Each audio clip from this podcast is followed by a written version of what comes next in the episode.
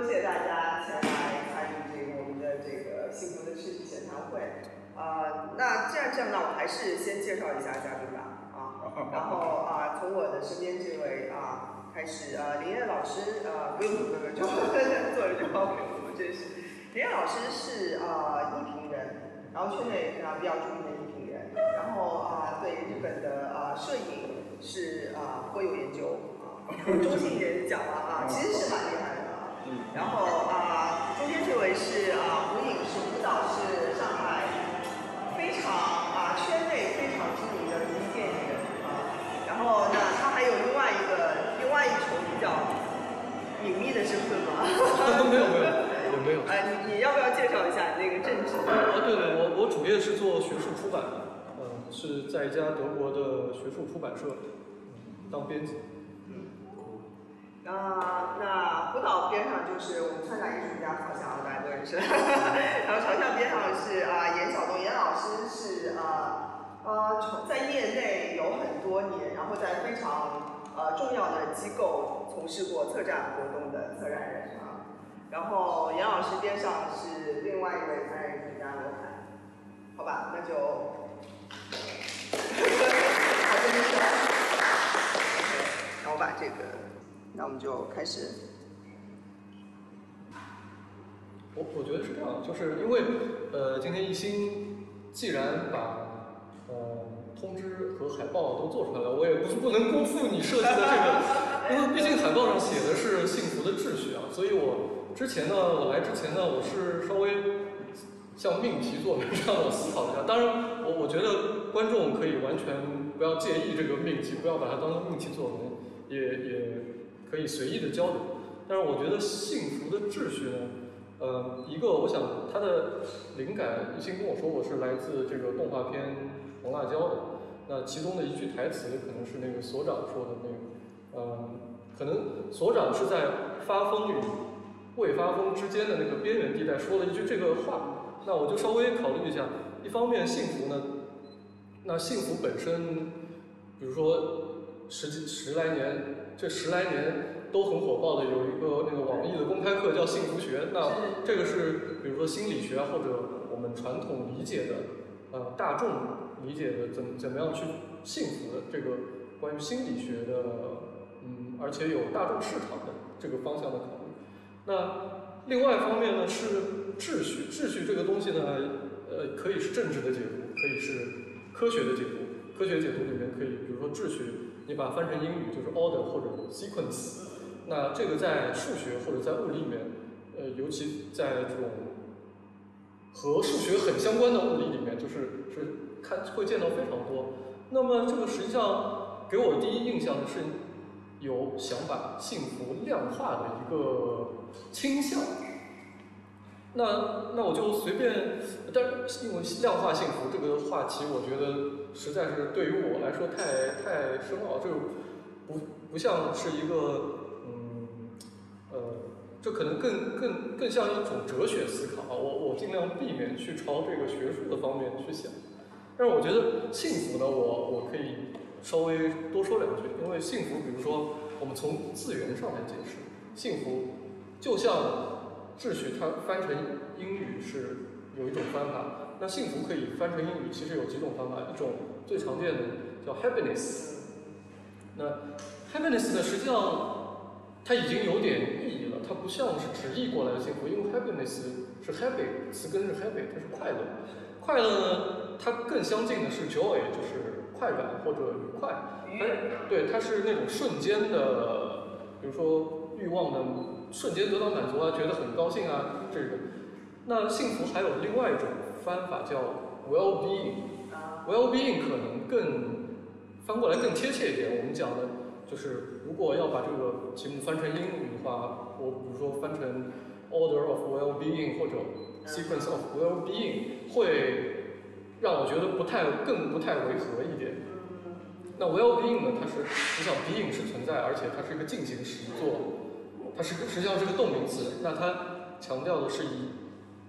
是一个过程。它跟 happiness 和 joy 的差别在于，它它在时间上是有一段历程。那 well-being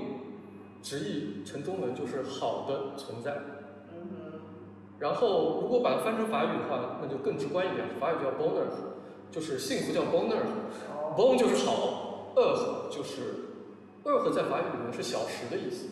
实际上也是一个瞬间的那种，强调瞬间的观点。那也就是说，在通过词源的解释来看，实实际上这个幸福的含义里面已经带有了时间的历程。那这个历程里面就有一些秩序。我我觉得，呃，我我先我就先说到这儿了。我们也从我也从幸福的秩序开始聊聊我想法，就是你要说从中国的中文里面的幸福，我觉得这俩词幸运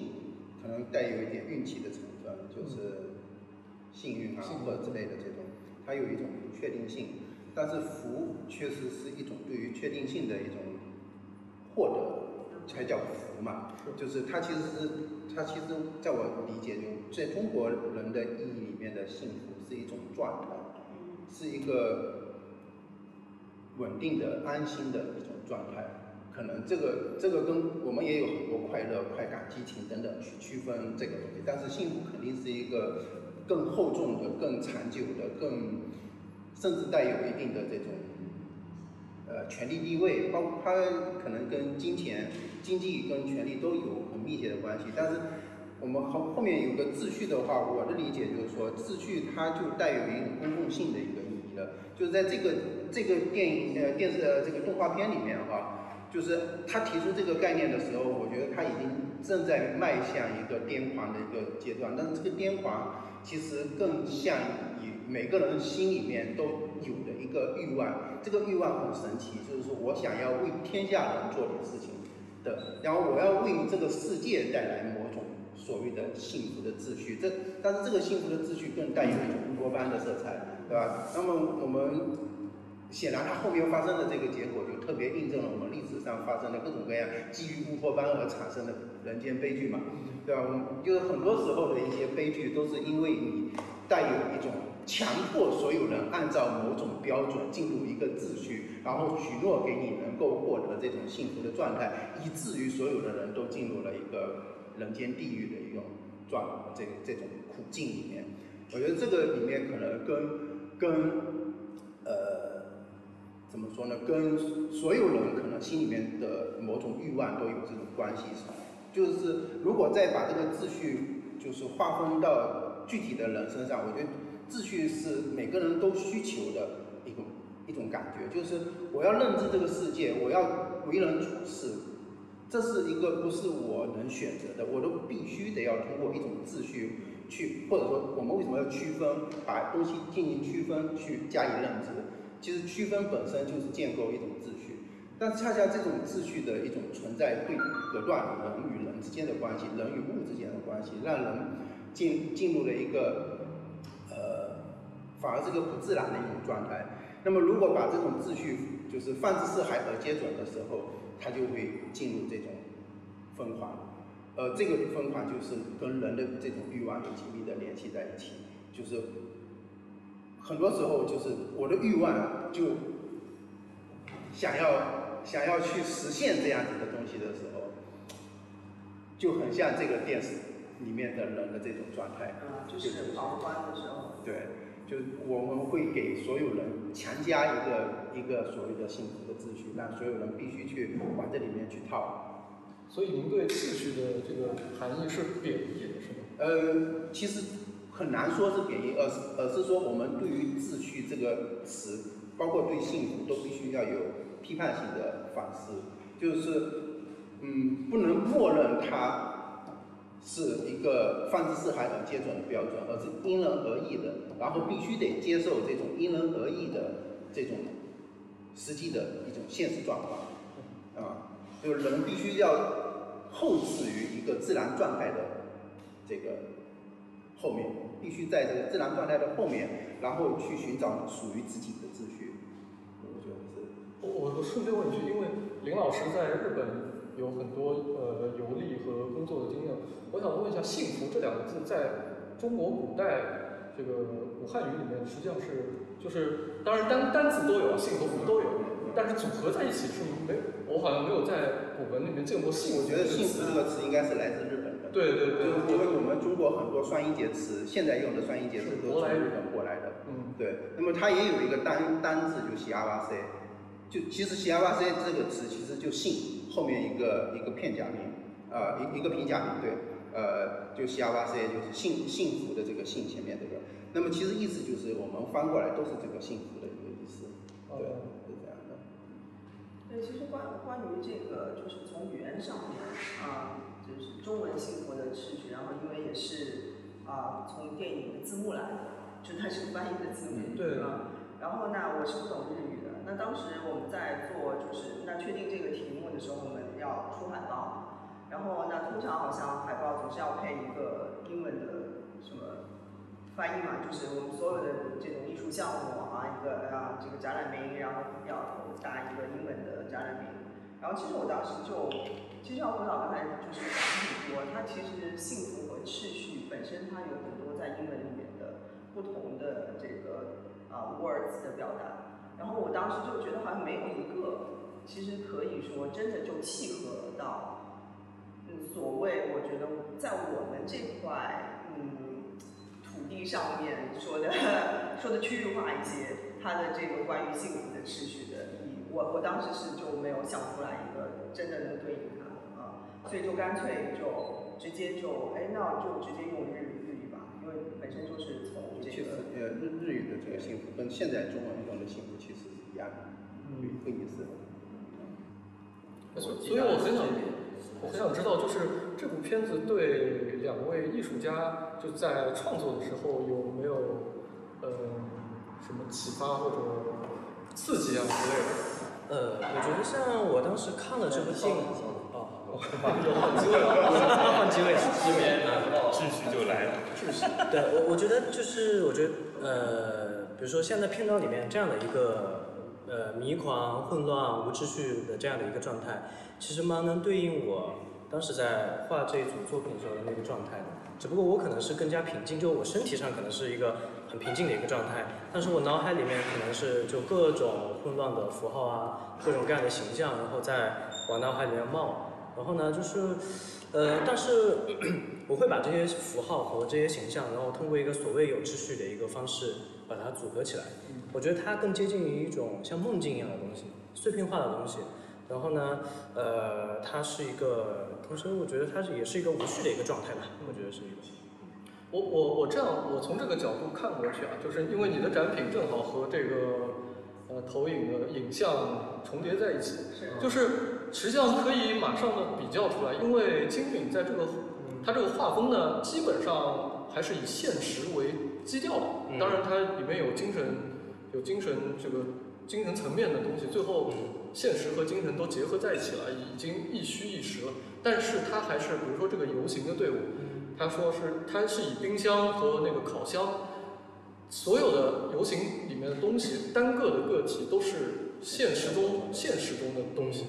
那你呢？你这个呢？你这个这些符号呢？我我第一印象看过去呢，要比它的更野一点啊，就是，或者说更野路子一点，就是你的。比如说，假如说你是个精神病人，或者是精明也是个精神病人，我觉得你的症状要比他严重。要严重是吧？嗯。对，其实其实当时就是说做那个展览方案、布展方案的时候，那一是就是啊，利用到他们的就就这个空间的一个层高，啊，然后它那个吊顶的那个位置，我也觉得哎，就好像不用就很可惜。这好像有一点像，我不知道那个严老师是有没有那个，就在策展，就是策展布展的时候，你知道在对一个空间，就是现实层面上面，你看到某一个结构，然后你就会觉得啊，我是不是一定要用上啊？就本能的会有这样的一个一个一个感觉。那其实也是为了说想要那个扩一点它这样的一个非常正的。其实虽然说它是呃两面都有大玻璃，但其实整个是一个很正的一个空间。是。那我也想说，哎，正好就干脆把它斜拉过来，就把这个空间破掉。但其实最根本的，就像我导讲的，就你你看到的，你现在的这个两个锅，其实已经是想想想好说要在这个呃大玻璃上投这样的一个影，然后把这个片这个电影里面我认为是最核心的几个片段，然后把它直接呈现出来。那同时，我觉得罗凯的这一组就是啊、这个系列的纸上的嗯医化的人也好，说是机械和啊身体相关的啊什么啊生物性的表达也好，或者说是啊对于他来讲，整个的就是呃关于这个系列，因为他还有呃油画，对，呃还有他还有做过，去年他有做过影像，嗯啊，那么呃整个的创作线索下来，其实背后他还是回到一个呃刚才可能我们在讨论说幸福的秩序的字面的意义和社会性的关联的时候，啊，那它其实最后还是关于社会现实层面结构的一个问题啊，关系的问题。那我呃，我觉得正好就是后面就作为一个动态的一个大背景，就给到它啊，对所以我就从一个对布展的一个层面，嗯我觉得他的包子的系列可能跟那个味道跟这个动画片更更接近是吧？更接近一些。对，要我从我自己的我的感受，我我就不问他的想法了，我就说我自己的感受。就从从他的一系列的作品，我就第一个感觉是异化，嗯，就是人异化的，就是这个异化是属于就是说，呃，就是在很多时候我们做健身也好，包括饮食也好，其实是已经在被我们现在所谓的幸福的秩序给带走了。就是说，资本也好，权力也好，它在建构一个呃，让我们似乎可见的一种幸福的秩序，然后我们都按照这个幸福的秩序去走。健呃，最明显，比如说呃，健身这个事情，就直接联系到跟我有紧密相关的一件，减肥啊，对吧？非要让我减肥，觉得一定得减肥，但是事实上我们都清楚，减肥是一个产业，其实是一个是一个经经济上至少来说，它是一个巨大的陷阱，可以说。当然，它从它从原则上来讲，我觉得是没有问题的，对吧？就是人应该怎么去减肥，但是我们总会发现减肥减肥变成一种诱惑，然后呢，我们会有各种各样的样子，就是说这个样子的呃存在，就是以影像的方式出现嘛。就这是我呃看到这个呃。我老记不住他名字，曹向曹向，我我记不住很多人名字，对不起了。曹向的作品的时候，我第一个感觉就是说，哎，他这个是不是照片？啊，就是他他拍他这个东西是不是照片？因为他从照片这边翻着拍呃画过来的，就跟跟影像的这种这种关系，在这边就构成了某种联系。就就我们当我们要运动的时候，我们会有一个标准的符号或符号化的形象。我要朝这个方向去努力，我要变成比如说某某人，阿诺斯瓦辛格那种体材呃身材等等。那么我们要吃饭，或者说，那么就会有一个标准，说我一定要吃什么样的大餐，如何如何。那么这样子的一种东西，我就觉得可能就跟这个这个动画片里面所要暗示的一些东西是暗合的。那么显然这个动画片它其实精明是受到了呃心理学呃就是说精神分析学很。大的一个影响的，比如说这个弗洛伊德的这个学说，他认为就是梦境是人欲望的一种体现，然后加上荣格就是说，荣格认为说就是人的这个梦里面或者说无意识里面有很多的一部分成分是集体无意识，并不是跟个人紧密相关。但是这个这个片子里面其实是两个人的观念都存在的，就是说个人欲望的体现，也有一个集体无意识的一种存体现。嗯，那么这些东西。融合到了一个商业的阶段，商业的这个呃运作里面去，或者权力的运作里面去的时候，就会形成对人的一种异化。对我，我觉得看他的作品的时候，我第一个感觉就是一个这种异化的这种这种感觉就特别的明显。嗯，对，像那些纸本的那些机械，其实都是从呃那个具体的健身器材演变过来。比如上面那个就是一个椭圆机，就是会在上面登山、做登山的那个，我，都都是从这些演变而来。所以你是健身爱好者啊？对，我之前有段时间在健身，但是慢慢的你会觉得就是变得很机械这个东西，然后呢你会觉得就开始怀疑嘛，这个东西到底是不是呃有问题的？然后呢就是后面比如说有的健身教练他会跟你讲，他说啊你一定要吃那个什么蛋白粉啊等等这些东西，然后呢然后呢它其实可以让你甚至在不用健身的一个状况之下，你的肌肉就能够长出来。哦，我觉得就特别的可怕，这个东西就一瞬间。这种就目的变成了，就手段变成了目的了。对对对，变成感觉。那就是呃，就是我们在日常当中，其实很多呃，好像看上去是一个跟其他人都不一样的一些行为模式，比如说刚才李老师讲到说啊，好像嗯你就是大家对当代人的呃身材有一个怎么样的标准，你在这个标准里面，你就需要通过什么样的方式去解决这个问题。那我我想啊就是说，类似于这样，其实也很奇怪。比如说我们我们说到红酒，说到 wine，啊就觉得法国的就一定是最好的。然后可能说到 cheese，可能就是瑞士法国的。中国人对于就是说这这些就是说是日常生活当中的饮饮食也好，或者说是呃哪怕穿衣服啊、品牌啊，或者所有这些这些认知，其实这个为什么为什么酒就一定就法国才是好？就是就没有其实它后面是没有一个真的一个原因的，就不会有人真的说。当然我们我们比如说呃像这个呃大城市嘛，北上广或者怎么样，那么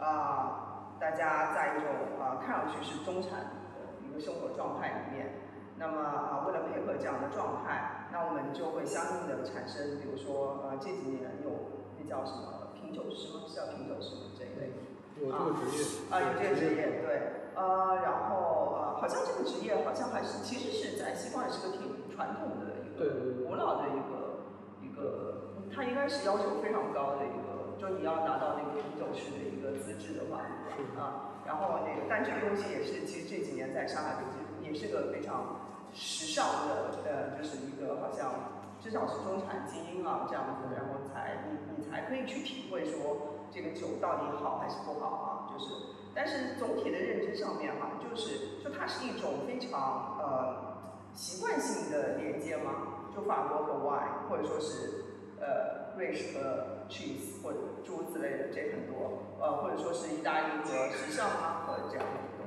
那我在想，其实这个这个其实是不是也是一种秩序？就是说它其实是给了你一个，就像你前面讲到那个“自律”这个词，它其实是给了你一条嗯。我觉得可能也是个 order 或者是 sequence 这样的东西，就是你只要去呃遵从它，你就能记住。对你就可以了。就是就好像就或者说再形象一点说，因为 sequence 有排队，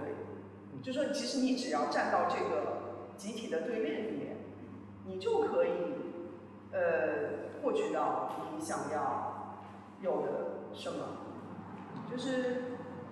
这个东西好像好像是一个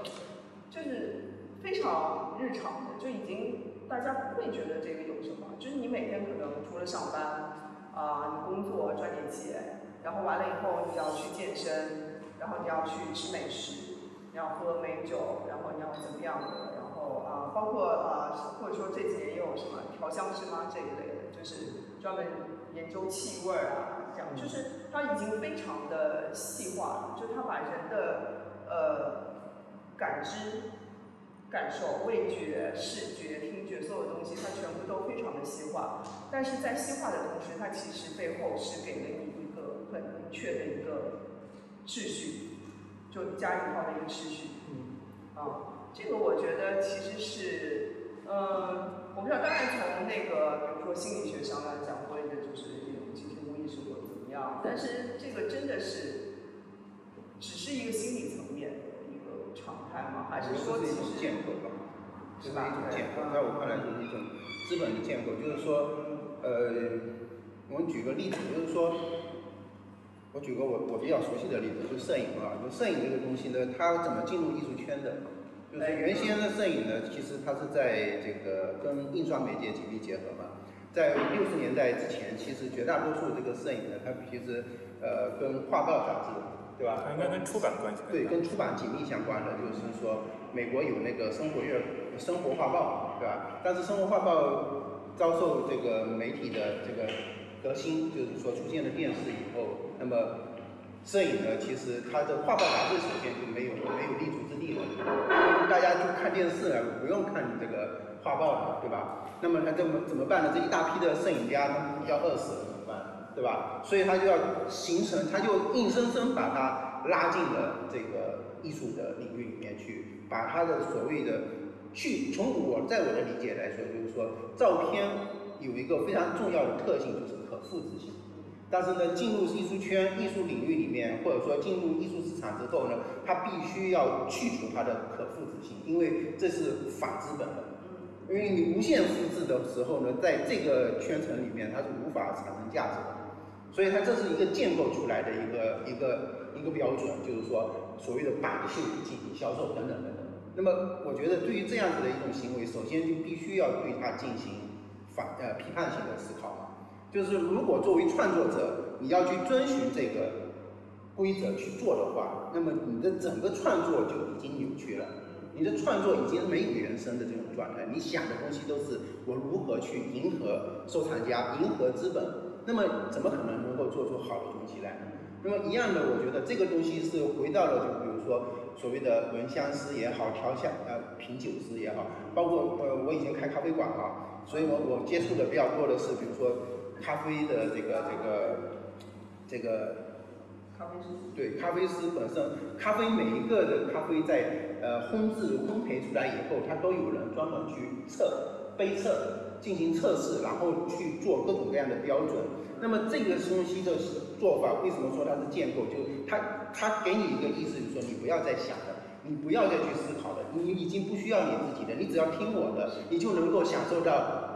所有人都会获得的那种幸福。但事实上，这就是一个消失的身体啊。因为前阵子因为项标的那个消失的消失的附近啊，这是非常出名的，因为我们大家都关注很远很远的地方，就不关注自己身边的事情。但事实上，在我看来，我们首先消失的是我们自己的身体，就我们不知道如何去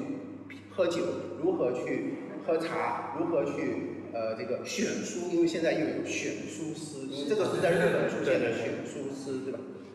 各种各样的细分。细分的目的，其实在我看来，它并不一定是服务于大众，真正服务于大众，而是我要形成一个职业，让这个职业变成一个足够垂直的一种，足够垂直的这个这个知这个知识，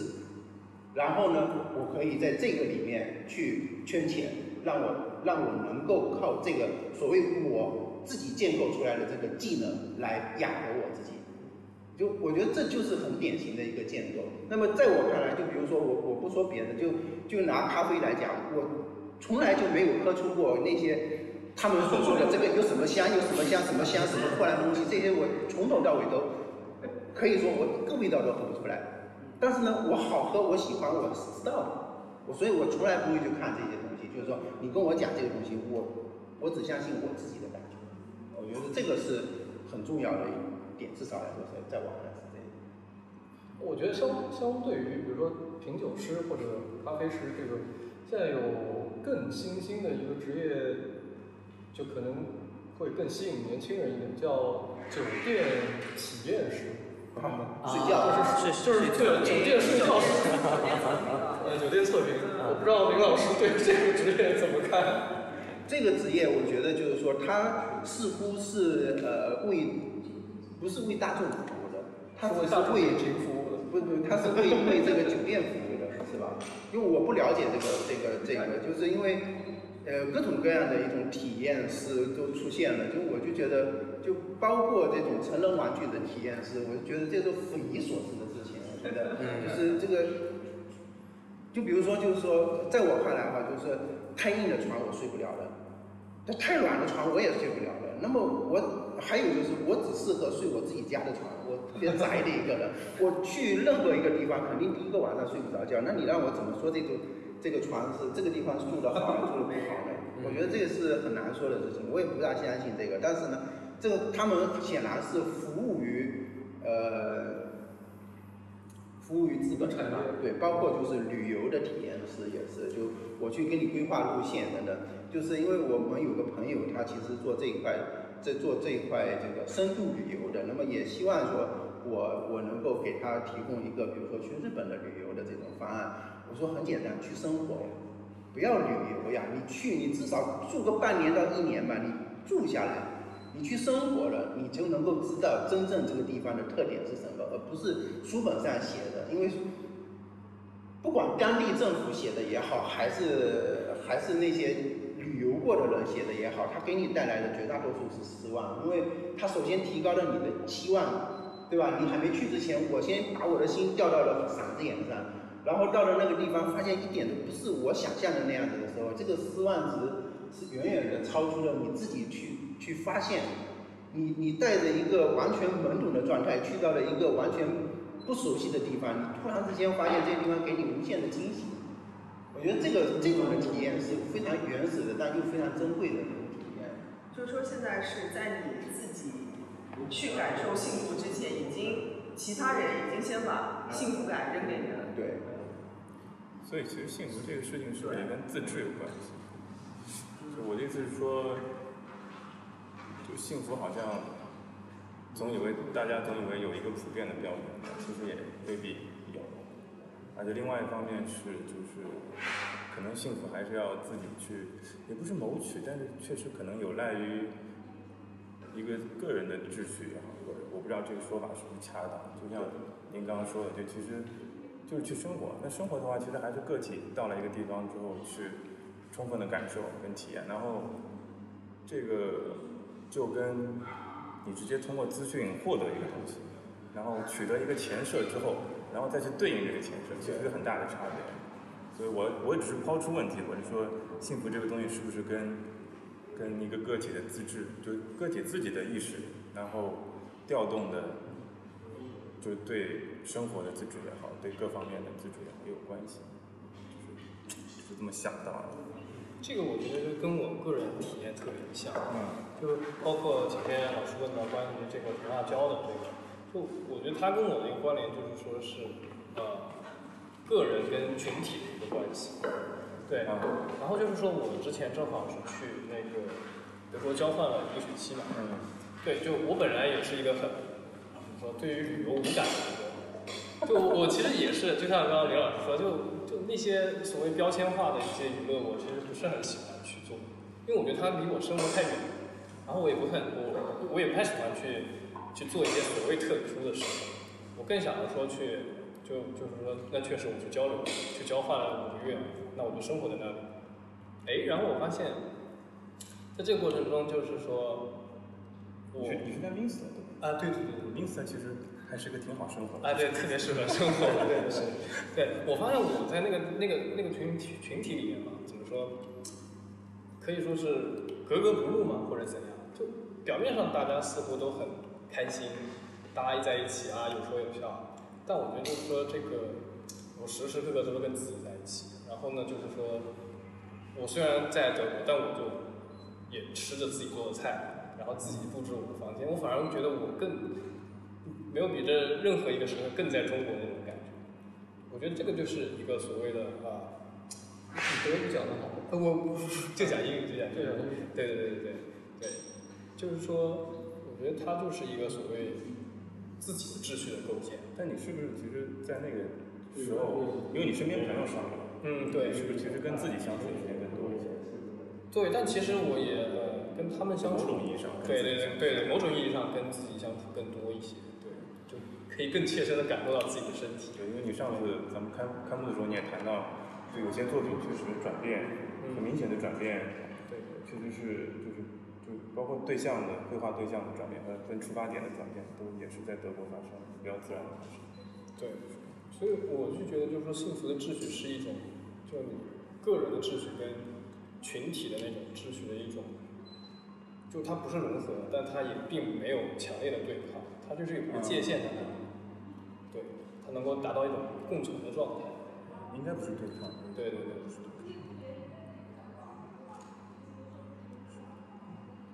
所以你去的那个城市是个大学城吗？还是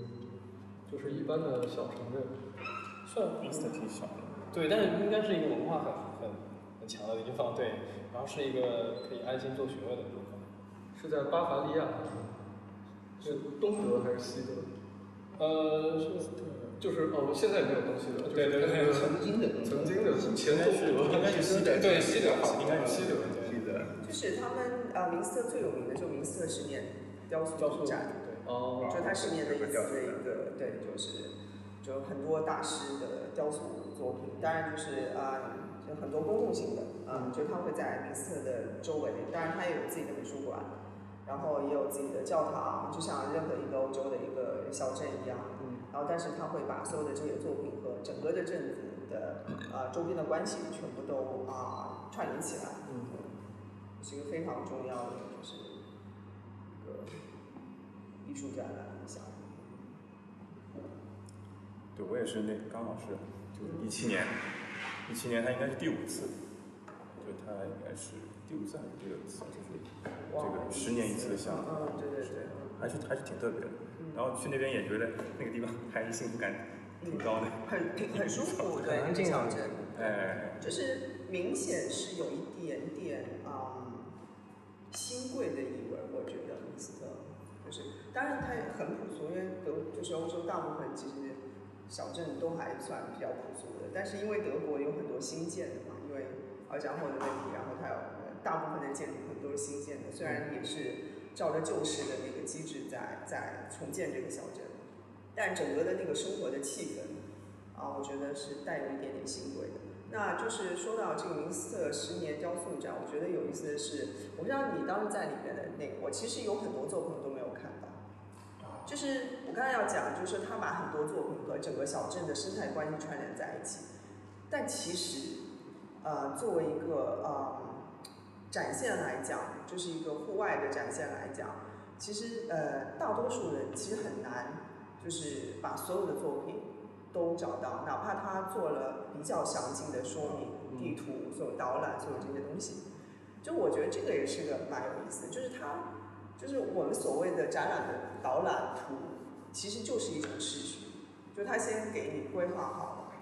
就是一二三四五六，就是你你从哪里看到哪里去嘛，就是说小到一个，比如说，当然我们这个项目非常小，就一览无余了进来，那那个呃，大部分的美术馆，那基本上还是多多少少是有它自己的一个展现的啊。那你肯定就是你有一个入口，然后你会有个出口啊。但有的做的比较就是有趣的，然后比较先锋一点的那个展览，可能会打乱掉一点，就是说所谓正常的一个呃观展的一个线路啊。但是作为明斯特这样的一个啊玩，基本上它是。户外的，就整个这个啊、十年展就是一个户外，就像卡萨尔，它也是有很非常多的户外的作品，然后威尼斯其实也是。那那个呃，那你你你肯定需要有一个导览图，否则你你找不到同学。但是你拿你拿着这个东西，真的去按照它上面的这个指示或者说导引去找作品的时候，我反正我是错失了很多。然后很多人对大家就是一些艺术家，有时候我们聊起来都去过的人，有时候我们后后来我们聊起来，就是大部分人其实也不是，我觉得几乎没有人把所有作品都看到，就是总是会错漏掉，那么只是说错漏的多和少的问题。我觉得这不是很好。哎，对，其实这个就是对，这个是，这个我觉得有意思，就是说实际上就是我们的呃，我们刚才前面讲了，我们的日常的生活啊，吃喝啊，就是娱乐啊这些享受这些东西，好像已经非常自然的呃遵循了秩序化了，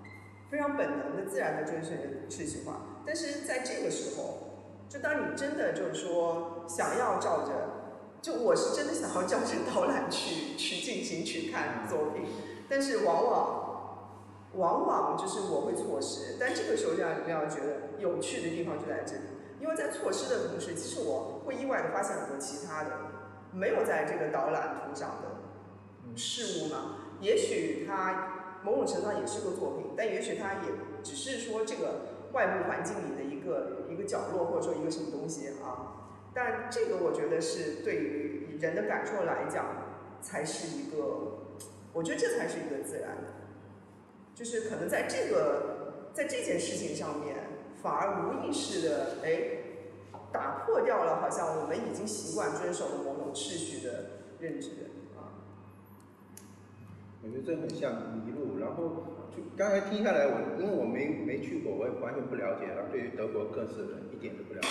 只是听下来我就觉得他做的这个展览其实不是为游客服务。我觉得这第一个非常明确的一点就是，我不是这个东西不是为游客服务的，是还是就是说为为这个这个社区或者说对这个地区去服务，它要建设的是这个地区。如果我们反过来来看，就是说我们据说最近就是说像像日本不是有大地艺术节，现在都成网红了嘛？前两年好像一堆的我们中国的乡镇企业家不是乡镇企业乡镇乡镇领导都去那边取经了嘛，对不对？然后我就觉得哇，这个完蛋了！如果突然有一天我们这边就是遍地开花。遍地开花，这种的，就是这这就是一种特别悲惨的一种现象，对吧？但它这种东西就是你你到底说它是在建设自己的当地这个地方呢，还是在破坏这个地方呢？就是这个很很难说，因为所有的建设，所所有的成长都是需要时间的，而不是降临，对吧？就我觉得就是非常典型的，我觉得大大家如果了解到这个“降临”这个词在我们上海当代艺术。领域里的意思，我想应该明白我的意思。这种降临绝对是一种破坏，我觉得。哪两个字？降临。啊，降临啊。对对对对，我我我可能因为我普通话真的是不是特别标准啊，就是，对吧？就是这种降临，就像那部电影一样，突然间天天外来了三个蛋，它就砸在地球上，全。全全地球的人砸懵了，对吧？就这种的，就是所有的降临，其实它的我们会发现这种东西的目的，它不是为当地人服务的，而是为游客服务的。但是你会发现，游客是不会在这地方攒东西的，所以最终留下的都是垃圾，带走的都是新奇，就是这么一把体验走了。那么最终呢，我觉得这是一种新的一种精神盐碱地，是就是这种的，所以这是非常可怕的。我说我就觉得，如果有有一个。我们当地政府有人愿意去学明斯特的这个雕塑展，我真的是非常的佩服他，啊，非常佩服他。但是，我我我接着就紧接着就担心，就是他下一任上来就全拆了。这是我觉得这个永远敌不过政治的一个点啊。嗯。明斯特还是比较特殊的。闲聊是吧？我就闲聊，闲聊，闲聊，就无所谓了。因为呃，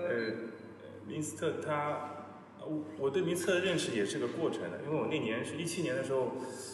是卡塞尔跟明斯特是同一年发生。对，就是。所以先看了卡塞尔，再看了明斯特，两个我都是第一次去看，所以都是空白的状态去看这两个东西的。然后看完两个之后回到柏林的时候，当时的小杰是说。呃，因为最初的预设是以为这两个项目都非常的 international，就是非常国际化的项目。呃，卡塞尔毫无疑问是这样子的，它是大话题的，它是五年一次的，然后它一定讲的是最 urgent 的大话题。呃，然后它也是给全球的人来看的这样一个文化性的一个一个项目。然后，呃，我当时好像很就是粗糙的用同样的标准去看这两个东西。因为我也说了，我前设就是 m i s t 他也应该是一个，他的艺术家的名单是很国际化的，嗯，然后他现在知名度，因为他做了很多届，然后他又开始最早就这样的一个跟地方结合的非常明确，然后又某种意义上非常成功的项目，其实还是还是至少在那个时候还是比较个别的，所以所以我也这样对待他。但是柏林的一个，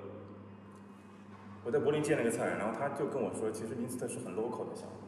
就它的出发点是很 local 的，也就是说，它的福祉是落实到 local 上面的，因为它确实相对是个老地方，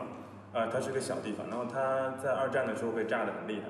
然后呢，但当地一直比较有钱，所以他们后来的时候把，它是辐射状的嘛，它把最当中，应该它还是修复成对，差不多中世纪时候的样子，可以想象，对然后全是砖头一块一块铺的那种路，当然很小了，然后它在。这个外面有一圈绿化带，然后你可以骑车，怎么怎么样，对吧？对，这样的。然后最初的时候，当地的一个是美术馆的策展人，还有一个是应该是也是德国的出版艺术出版的大亨，就那个康康那个。或者你是国王家族，对国王，国王本人。反正反正就是这样的先进人士，他们在差不多好像是二战以后没多久的时候，就想到要先做这样的项目。当时的意图是说，这样一个那么 local 的地方，怎么怎么其实某种意义上来说是怎么怎么获得一种节奏？这种节奏是外部输入的，然后通过这种节奏的输入，就是说这个 local 的地方，这个地方的人，再普通的人可以感受到大的节拍，就是全球全球的一个节拍，或者全球的一个透过文化释放出来的节拍。就他这个意图是非常非常明确，所以他很多事情他可以用我们在大陆难以想象的这种时间宽容度来做。他有一个项目是 Bruce Norman 的一个项目，然后 Bruce Norman 交了方案，然后那个二十年以后才实现，他没有分析，因为他要做那个事情其实也很简单，我去看了，他就是在好像是他们的大学的一栋楼的边上取了一块地，然后做了一个。就是到了金字塔，其实是下陷，就其实就是把地往下挖，挖成了一个这样的状态。但他就突然之间就出现了这样一块地，啊，我自己是特别喜欢那个作品。但是呢，当时这个也也很 Bruce Norman 吧，然后然后 Norman 就就你你你挺难想象，就是说就是他这个时间这样过去之后，他们依然还会去把它呈现出来，啊，就就是就把它呈现出来，然后。呃，其实一七年的时候，你去看他的就那一年的作品，你会发现很多作品已经远远甩出了所谓雕塑就 sculpture 的这个概念，因为它有，比如说黑头西的，对吧？他在一个银行里面其实是一个 video installation，它是个影像装置。然后还有那个日本的那个艺术家，他干脆就是其实基本上就是一个纯粹的影像的一个作品。对，就是完全视频的。哎，对对对对对对，所以。就我的意思是说，就他为什么还保留了这样的一种，就那个名字还叫 sculpture project？是。就某种程度上就是说，我的我我自己的理解是，他依然保留这个东西，是因因为就他依然用这个东西作为一个丈量，然后来观测，就是其实艺术到底在发生哪些变化。嗯。然后其实外部到底是哪些变化？所以其实有的时候就设定这样一个东西，还是挺好的一种方式，这也是最简单的方式。然后我就回来之后，再看了看他们的很多资料，我才慢慢可以体会一个这样的文化项目。就我真的把它，就我非常 respect 它，我觉得它是一个真正的就是释放能量的文化项目。它今天依然在释放能量，所以我还是挺希望说国内将来会有这样的项目发生，而不是地产的这种事情，单纯太太快的那个收割的这个利益的收割的这样的事情，扯远了，扯远了。我觉得这是一个很根本的问题，就基本上是跟，呃，之所以我们现在的这个国内这个节奏越来越快嘛，其实还是因为有这么一个幸福的秩序已经被建构出来了，就因为它被建构出来了，所以大家都必须要快，因为你一慢嘛，可能这个。就就坏掉了，就破掉了，就跟不上了，就怎么样，就被甩掉了。我觉得其实是这样，因为你你想想看，就是每一个人在他每一个位置上都有他的一个既定的一个秩序。就是为什么为什么地方政府他不愿意做长期的五年任制嘛，对不对？我我做完之后呢，等等。那么比如说为什么这个投资商他不愿意花钱去做一个长期的项目？因为他不知道三年以后发生什么样的变化，甚至一年以后都不知道发生什么变化。这种恐惧感，那么呃，但是呢，这种恐惧感来自于哪里？我觉得主要原因就是他不知道自己身自身的幸福的秩序啊。如果他知道自己身上的这种幸福的秩序，他就获得了安心感。呃，相反，他恰恰是因为遵循着体外的这种幸福的秩序，所以呢，这个幸福的秩序离他多远，他无法丈量的，他是无法测量，永远觉得我跟不上，永远觉得我害怕，我我我我会掉队，这这这种没有安全感。对，所以我要拼命的，就是找时机找点，我要一炮打响，然后立刻就是盆满钵满，然后接着我又陷入了下一个周期，周期这种恐惧之中，我我下一步该怎么办？呃，这个这个非常可怕的一个一个一个问题，对吧？这个，所以赤血其实是安全感，就是你你你遵守秩序你就安全。就是，我觉得遵遵守需要在这个安全。如果是被人这么说的，我始终觉得这个安全感都是虚幻的。嗯。就是我告诉你，你听我的，你就会获得安全。我觉得这是虚幻的。就这有没有可能在一定程度上，这也是，就是说我们缺少某种社会共识，我们缺少对于其他社会成员和自己关系的一种一种认知。我觉得这个这个社会共识是怎么生成的？对，我觉得是比较重要的。就是说，如果说它是建构的，我觉得这是这种的共识是不靠谱。嗯，但是如果它是生成的，嗯，就是从我们每个人，假设我们是一片土壤，我们每个人都是土壤中的一份子，然后这个秩序、这个共识是我们通过平时日常生活的一种交往、共共知，然后我们慢慢形成的一个共识，这个是稳固的。我觉得我们现在的问题恰恰就是属于这种倒转的秩序，倒转的共识。但是你你这样的方式会消耗大量的时间，就是 它对时间的要求真的很高。是的，它不像，因为文化本身它有一部分就是被构建出来的。当然，我知道林老师的这个重点在于构建的节奏是 多快，或者构建，我觉得怎么构建，对吧？就是，但是如果你用一个很快的节奏去把它构建出来，然后要求大家都跟着你的节奏，啊，那你就用节奏替换掉秩序这件事情了，对吧？那么就是说，大家就像跳广场舞一样的，一个领领操的在那儿跳跳跳，然后大家 就是听着那个音乐在那儿跳。对。但但胡老师刚才说到的这个时间的问题，我觉得也是呃非常有意思的一个问题，就是说，当我们有了这个现代性的这个概念之后呢，我们就发现我们的时间变短了，对？对对，基本上是这个。我们以前的时间可以延续到而且是越来越短，越来越对，短。但是我们现在的时间越来越短了，所以这个就是说，它要消耗大量的时间才成为问题。我们难以想象，我们以前欧洲的教堂一盖盖几百年，比如现在还没盖好，这是难以想象的。但是呢你丝毫不影响它的伟大以及参与这些项目的人的伟大，对吧？我觉得这个这个东西就是因为我们的时间被剪断了。对，就是我我觉得现在社会是这样的，因为伟大这个概念呢，实际上是被消减，就是大家不太认虚同无化？就后现代的概念里面不太会有伟大，或者当然在中国是有权威的，但是呢，我觉得在对有有点，比如说在中世纪或者在神的时代，的确神神是被认为很伟大，但是在后现代这个伟大因为上帝已死嘛，然后什么东西都死了，除了上帝之外的其他东西也死了，那就是没有伟大这个概念。我们可以假设这么一种情况，就是说我们撇掉没有伟大这个概念，但是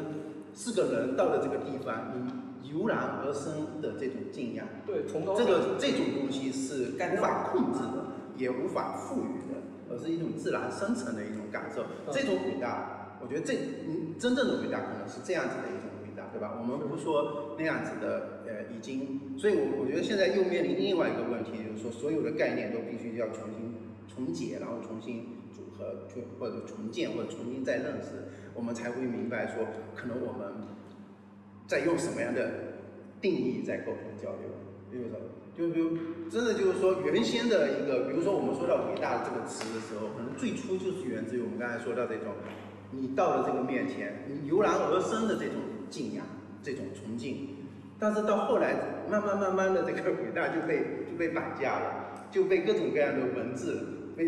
呃这个意识形态所绑架以后，它发生扭曲了，我们变成了一种可见的伟大。因为显然我们刚才那种伟大，它其实是很不可见的。我觉得是属于你看到它，你都你站在这个东西面前，你也看不到所谓的伟大的具体形态，但是你还还能感觉得到的这种东西嘛，对吧？但是现在的所有的这种伟大，经过各种各样的叙事以后，它变成是一种具象化的存在了。那么恰恰这种具象化的伟大是非常虚假的。我觉得这这是一种非常吊诡的一种现象，我觉得。所以在恰恰在这个时代，它逼着我们要对所有的词语要重新解读，重新去复原，或者说回到它作为符号所指代的那个事实本身去，才能够进行讨论了。因为不管是文字也好，不管是影像也好，它归根到底都是一个符号，它只是把现实中提提取出一个一点点的小片段来，然后告诉你说我指代的是这个现实，但是最终我们忘记了现实，只记住了符号，这个结果是这样。那么我们要讨论很多很多的事情的时候，我们觉得我们都只能说建构在我们回到这个符号所代表的那个事实上，它才可以形成共识。但是符号的最最原本本源的事实现在已经不可考了，就是比如说像罗兰巴特说的那种，是吧？就是它它滑变掉了，它滑变到现在了。比如说，当然，嗯，一个文字在五千年之前的意思跟现在的意思有可能还会保留，但是呃经经过了您说的构建种种文化构建或者意识形态，这个它原大部分的符号的原本呃本质是不可考的，就是就是你就是找不着的。对，因这这个只能就是说我们用原教旨主义式的去去弄的话，确实你已经失去了那个语境嘛。对对对。对，那么我们如何去重建这样子的一种东西？我觉得是可以构建新的语境。就你你不应该呃，我我们说不是你哈，我们在谈论一个东西的时候，就是说我们首先要对这个词语还原它的一个具体的语境。比如说我要讲的是，比如说我讲的伟大是这样子一种伟大，我刚才要建重新去说一下这样子的一种体验，然后我们才知道说我说的这个伟大其实并不是比如说我们教科书上说的那种伟大，呃，是属于这种。那你你这个构建需要太高的技术门槛了，就是你这个是知识分子的那个呃这种这种复原方式，但对于普通大众来说，他们没有这个能力去。呃，我觉得这个问题其实是普通大众，它是有一个阶层，不能叫阶层，就是知识传播的一个过程中，慢慢慢慢去实现的一个过程。就是说，我们不能要求所有的，就是说做哲学研究的人，他必须要用呃农民的语言去跟农民说话，对不对？但是中间是有很大一个层次的，就是这这就是我们国内有一些出版社做的很好，比如说理想国。比如说普瑞，他们抓的这个点就是说我不是特别的让你看不大懂的那种特别专业的东西，但是呢，他又面向的是一个就是中间这一层次的人。当然，他最终我们要传播到就看故事会和读者这一个群体的时候，它中间还有很长的路要去慢慢的去。那么，当然这个返回来还有一条路，就是说我们通过把故事会和比如说读者文摘这一类的东西，慢慢慢慢的一点一点的提高它的水准。来带动下面的呃这些受众的这种认知水平，我觉得这是可见的。为什么我不举别的？因为我自己比较熟悉的是还是日本，就是同样是看照片这件事情，中国的观观众跟日本的观众真的水平差距很大。就是一张不是名家的照片，普普通通的一个人，毫不知名是谁的，然后给另外一个人看，他会感动。他这张照片显然不是传统意义上的美的那种，我们经常在广告上面啊，或者说宣传媒体上看到那种美的照片。但是呢，他会感动。就比如说，还有有呃有有一个日本一个摄影家叫做牛长茂雄的，他其实就是说很小的时候得了一个一场病，就是骨伤，他就长不大了。其实，然后医生老早就预言你活不过二十岁，但是他活到了三十四岁啊。然后他拍了很多的照片，其实你乍一看就是非常非常普通。你根本就不觉得他到底有什么好，我也能拍呀，不就是一个人坐那咔嚓拍一张吗？但是呢，当他这个展览做出来的时候，就很多的日本观众在现场看了就就看哭了，就是他其实就是把自己这一生他所经历的那种恐惧，那种呃对于这个关系的依赖，对于父母的依赖，对于这个孩子的认同，因为他长不大，所以他拍了好多孩子的照片。全都投注在自己的这个照片里面，但是我觉得这个是普通的日本观众能看懂的。当然，我不能说所有的都能看懂，但至少来说，你你超出你的预期了，超出一个知识分子对于观众的一个预期了。所以这个显然是他的，我我觉得这是日本大众传媒的好处。尽管日本的大众传媒就是常年也是被各种知识分子批判，说他如何如何如何，但是他做了很多很多的工作，其实是提升了日本的这个大多数的老百姓的这种认知水平。呃，对我我觉得这里面是有个博弈的啊，就是您您说的，一方面你你会要去找到那个，比如说符号或者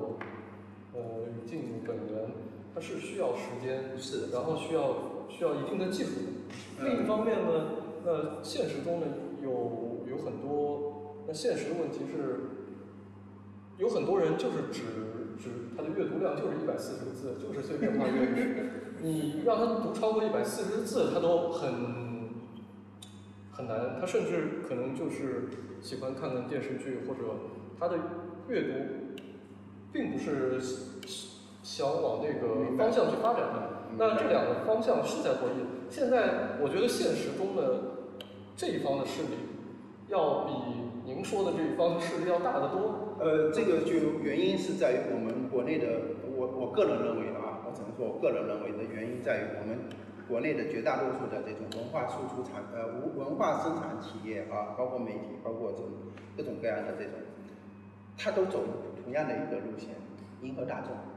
就是说我其实是被这一群人带牵着鼻子走，而事实上作为一个文化生产的人，我怎么能够被这样子的人牵着鼻子走？就严格讲，就是所谓的这种媒体的这种传播，都都必须应该是在普通加一这个基础上，对吧？呃，但是我们不但没有普通加一，从都普通减一了，就是你我们看到了所有的这些以前的这种呃这个这个这个叫什么来着？大呃那个门户网站都能看到各种各样的这种。就是放色情的照片，呃，这个图像就是那种的软色情的图片，这就非常典型的，我觉得这就是一个现在依然是对吧？就是非常典型的一个是普通简易的一种概念，因为他就怕你不能接受的话，那怎么可能把让他们提高呢？但是我只是我我回过来回到郭老师刚才说的，就是有一部分的人他确实只是读一百四十个字，我甚至觉得有甚至一百四十个字都不读都有可能，但是呢，我不认为他们没有改变的可能。就是，呃，之前呃，我们国内有一本杂志叫《天涯》，呃，在二十多年以前，我我就买了哈，但里面有一有一有一个栏目叫做民间语文，我觉得非常有趣，它就是农妇，就是农民，就是农妇的一些睿智的语言，比如有一期就是我我爸爸看到了，因为我还没我买回来我还没看，我爸说，哎，这个很好玩呀，然后他就。他纯粹就是他不不识字，他只是基于我日常生活里的经验，然后说完之后，他还把它记下来。我我觉得这跟哲学没有太大区别，非常的睿智，就是这就是一个从我自己身体身上长出来的智慧。所以我从根本上讲，我不相信说这样子的一种群体，就是说阅读这样子的一种方式哈，就阅读方式的固化能够。让一个人就彻彻底剥夺一个人的智慧，恰恰相反，就是我也遇到很多的爱读书的人，你是跟他无法沟通的，因为他只是抱着自己的一个立场，就是他不断的在证实我自己的话，你是很难跟他沟通交流的。就是你会发现，就是他所有的一种交流的这种呃这个语境是一种封闭的，他一定得证明我说的一切都是对的的话，这种你就完了，你就觉得。好吧，你你还是看一百四十个字就可以了，我觉得。呃，这个因为我让我当时想到一个，就就读者文读者文章上面一段一些一小段评论，就是说，呃，他们在整个的时候也在十来年前嘛，就是说那个哈利波特还没写完的时候，就是说，就就就一句话，忘了谁说的，就是说，就是他们感叹 J.K. 罗琳还能够在这个年代让。三年级的小孩抱着一本这么厚的书夹在里面，然后到处跑。也就是说，人们不是说天生必须看书，或者说天生一定不看书，或者说天天生就一定要看图像或什么，那只是说书不够好。就站在我的角度，就只是说说不好，就是没有好的书不能看，就就就就，如果有足够好的东西的话，会会就是说会就是就。那王老师，你觉得现在有足够好的书？就是我们现在当下。我我就因为这两天和刘老师聊天，还是得先介绍一下，介绍一下王令杰啊，艺术家，嗯，然后呃，之前见过了，一起做过对，统一练。杨老师严晓东是，王老师严晓东是啊，策展人，见过，嗯，就。呃，我因为我自己最近我自己看书其实是看的比较少，因为这两天和刘和刘老师在聊天，我发现自己看的还是比较少。因为今天来的时候还在就三百字左右。呃 二十二百字，二十二百字，精确，精确到实。因为我们来的时候我们在聊，就是说关于就是金对金庸的看法。金庸啊？对金庸的看法。哦。哎，这个，这个，我觉得金庸对幸福的秩序是有理解的。对，这个是可能是一个一个某某个角，那但是就只是说我们刚才聊到的那个特别特别小的切入点的话来说的话，就是说，呃，就是不好看，金庸不好看嘛？呃，我我我想插一句啊，因为我们这两位艺术家都是九零九四九五，然后请问。两位金庸应该是知道的，知道。但是有读过吗？有真的读过吗？对吗？没有。读过一部，对。读哦哪一部啊？射雕。对。然后谢谢。好吧，那请问你们同学就是你们。但电视剧你们都看过吗。啊，看过片段。啊，OK。果然是，果然是 就是东方不败好，就是学习好，学习好的将。港片是那个。看过，看过。那那你就看过金庸。就是朝朝向看过一部的也算少数，就你们这一波里面。也算少数，呃，我觉得应该算少数吧。我是硬逼自己看。哦，为为什么？请问为什么要硬逼自己？就也是看书少嘛，然后就好奇为什么大家都看呢？那就看着试试。就是就是你看的是原著，就是说社交看的是原著。啊，不也不是原著，就是一个。不是原著是一个自己能接受的版本。对。啊，不就就是就是说，我就是说是原文。那么因为有些时候还有还有不是电视剧，是修改过的，修改过的。就我也不是全标是毕竟是。还有什么像什么看十分钟看电影这种类型？我就觉得你说十分钟，十分钟也不完那个经典的小说，没有十分钟很长，长很长。对，三分钟。现在还有这样版本的，我也知道。那么真的那个，对，真的。我觉得这是一个非常可怕的一件事情。对你刚说原本，我要考虑原本。唤醒，或者不叫唤醒吧，就是说你如何去重新去找到属于自己的时间。就因为我我在日本的时候遇到的也是这个比我小十岁左右的小孩儿，然后呢，他们都看奇幻，不看金庸，什么精灵启示、池中物啊这种的，我我我是没有看过，这种网络剧，对网络剧，然后我甚至就是对网络文学这种的东西，那么他们去看这种东西之后，就很难接受金庸这种的想象了。因为他一上来就是像吸毒一样的这种，他在这种想象就这种想象就是动不动就穿越到哪里去，就怎样怎样，就是你所有的这种幻想的东西，就是说完全全都给你摆出来了，就把你的整个这种这种呃这种想象的快感就拉到极深，就是拉到持续的想象，对，就是 就是乱。一下子好像就给你来一个一个精神海螺一样的，但是金庸的所有的这些想象，他还是建立在一种事实可考，或者说至少的有点史实，对吧？在这种基础上加一些演演绎的东西。但如果大家现在都看《权力的游戏》之后，再回过来去看，比如说以前的我们那个《渴望》，啊，对吧？我觉得现在小孩子肯定是更能接受《渴望》。这两个这两件作品 不能就是很难形成。对，就对标关系，是很难形成对标关系。没有和西游记，真的会更，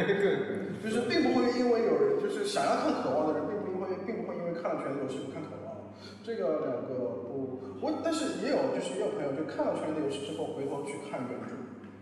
这这有可能。我是我我是看了那个第五卷以后就放弃了。不放弃不放弃嘛？那你看吗？不是因为是因为那个嘛，就是实在是电视剧太快了。因为电视剧后面就是是六第六季第七季嘛，然后是那个就等于原著还没出来就已经开始放，就已经开始播出了，所以我实在是。但这当中有。就我宁愿就不看了，我家人就就不看书了，我书我我也不看了，因为我不想。对对，这不重要，但是说你看过，我就是我觉得看过和不看过应该是有区别，是在于就是说呃，就当你看过书了之后，书已经补充了，就是一个大部分就是对于设定进行补充。我觉得不是补充吧，不是补充，那就是比如说最悲惨那一幕，就是啊，对，然后就是就是个大屠杀，简单讲就是个大屠杀，好像电视剧已经在它的呃可以做到的范围里面，算是发挥了一下，呃，但是远远够不到书里面就文字表达的那样的。惨烈都没有办法就用“惨烈”这个词，我觉得我当时的感觉是，先看书再看影像的话，你永远觉得影像是不如书的，会有这种感觉。就是就是他他就是变成一种人生的悲剧，完全是无解的，就他已经，就你已经不用再讨讨论说，或者说你像讨论西啊悲剧那样的，就没什么可讨论的，就是这样，That's it，就是这种啊，他已经，所以我也不知道那个这个老先生当当时写这一幕的时候是。是用怎么样的？但我觉得他他可能对整个的那个西方历史，因为其其实全游还是基于西方的一个史实的基础上面啊。那我觉得他其实后面是，我觉得他对于说整个历史的一种，呃，我觉得他某种程度上下了一个定论吧，用他自己的方式。而且我只是想说，就是说，也没有完全说不看，就是说，大家一定就是就就停止阅读，就就是一定就是说，由于有了新的媒体，导致阅读已经被就是说已经消失，或者是那的确相对而言，新媒体的内容更容易商业化。嗯，就是说你往里面你你可以插播广告，你可以收会费，你可以什么，你纸质。呃，你文本的书的确商业化没有那么容易，所以就是在发行渠道上面不占优势，但是不代表人们就一定就不能去做这件事情，我是这么觉得。也许可以，比如说在那个，比如说就是印刷的书籍里面，它不管是就是文学类还是说其他社科类的，然后也许比如说它才有，就是有一条，比如正好提到了某一个，比如说某一个哲学家，他当时他可能 正在对正在就是说喝一个什么，比如说这个是那每一个某一个品牌的法国红酒的时候，然后把这个法国红酒的品牌链接到一个什么？呃，这位编辑考虑一下。是有是有这样多媒体的书，就是它里面有一些超链接和二维码，就是你你看到这一页，然后如果你需要有补充的阅读的话，你用手机去扫。这个这个书是，就是印刷你就可以印啊那个嘛，印那个二维码嘛，就好像注脚一样，因为印刷我还是有注脚的嘛，出处啊注脚这些东西，你就直接印在那下面，就旁边标了一个一，然后下面在下面有一，然后就是一个二维码，然后你扫就好了。这种做法我我们就是在图片版权上其实涉及比较多，因为跟摄影相关的话，好多照片版权都涉及到了。然后我我经常给那个出版社提这个建议，就是说你。你就用用二维码，就不要，就因为他们都不愿意花钱买买照片嘛。但是所有的出版社都没办法接受。就我遇到的这些啊，就是各种各样的出版社，起码有六七个出版社，对，都不能接受这一个做法。我觉得，我觉得二维码视觉上的确是有点破坏这个书的形象的。呃，他其实做法，在我看来，其实如果他用有用用，就是朝这方面去想啊，找个设计师，他肯定有办法。设计一下，对对。其实，在这个时候，就是领导就是越俎代庖了，知道吧？就替设计师去想了一些，哎呀，这怎么可能？太难干了，肯定。但这个事情明明是设计师该做的事情，关你什么事儿？对吧？你你对吧？要说到这种广往书里面做加广告的这种事情，就我我不知道大家如果去有买到日本的书的话，你会发现，它每一本书背后都肯定有一摞广告，就一页插进去，而且这个广告还做的很漂亮，甚至里面还加了书评。嗯，然后你又你又你又舍不得把这个广告扔掉，你想我靠，妈这东西做做的太漂亮了，我看我还是留着吧。就是你妈做做做书签等等，但是这个我觉得我们，哎呀，反正好好看还是很重要。对呀，这个好看就至少就是让你舍不得把它抛弃啊。但这个这一系列的建议都很难被采纳。这这在我看来就是固有的秩序是不允许打乱的，除非他被迫就是有一个不可抗力的。呃，就是回到您刚才说的，因为我们因为我们我们歪楼了，我们这楼歪的有点厉害，就是闲聊闲聊。对对对对，我知道。但是但是刚才那个就是就说到关于就说呃就是一个定就一个定义或者说是一个符号词语语言它本身的定义。它其实我觉得就是说，呃，它不一定要一定要返回到它最原始被发明时的意义，但是它需要在社会上形成共识。就是说，我在说这句话的时候，我在用这个词，比如说，呃，启蒙运动，我在说启蒙运动这件事情的时候，或者说我在说启蒙这件事情的时候，您胡老师、大象，大家都知道我这个启蒙我在说什么，我在指什么。对，但是我们理解的具体的东西都不可能会有所差别。但是如果我们说到，就是我们在相同的一个文化语境里面的话，应该就是说，呃，一个能够建立良好沟通的一个文化环境里面，应该不会差太远。对对，但但我觉得这个并不一定是好事。比如说，中国人理解的启蒙运动，可能就是就是伏尔泰啊，或者那个就当时那那票人历史书里面教给我们。但我觉得有可能。法国人理解的启蒙运动根本不是那回事。那是那是翻译的问题。对对，就是翻译的问题，这不是启蒙，这这不是一个词的问题，这是翻译介绍的问题。对，因为我最近遇到过，也不是这样，就是就是遇到就北京的某一个就是发现某有某一个对谈吧，他他们找来了艺术家，又找来了什么，然后最后是发现，就是艺术家会说的，呃，他会说的是，就对我来说，启蒙是什么什么什么什么什么，就这句话是不成立的，不存在，不存在对你来说启蒙什么，它就是它是什么，它就是什么。就是这不是一个个人，就说这是一个一个一个公共空间内的一个一个引用，这不是一个个人经验的描述。呃，这我就事论事啊，就拿启蒙运动这个词字来说，它是描述了一段历历史。对，这个历史其实并不客观存在，但是它历史就是它其中的一些事件可能是客观存在的，就是当时的那个文化运动，就像。就像我们现在去说说什么说那个，或者说五四运动吧，嗯嗯，就是当时有那么一些人，蔡元培、鲁迅各自干了一些事情。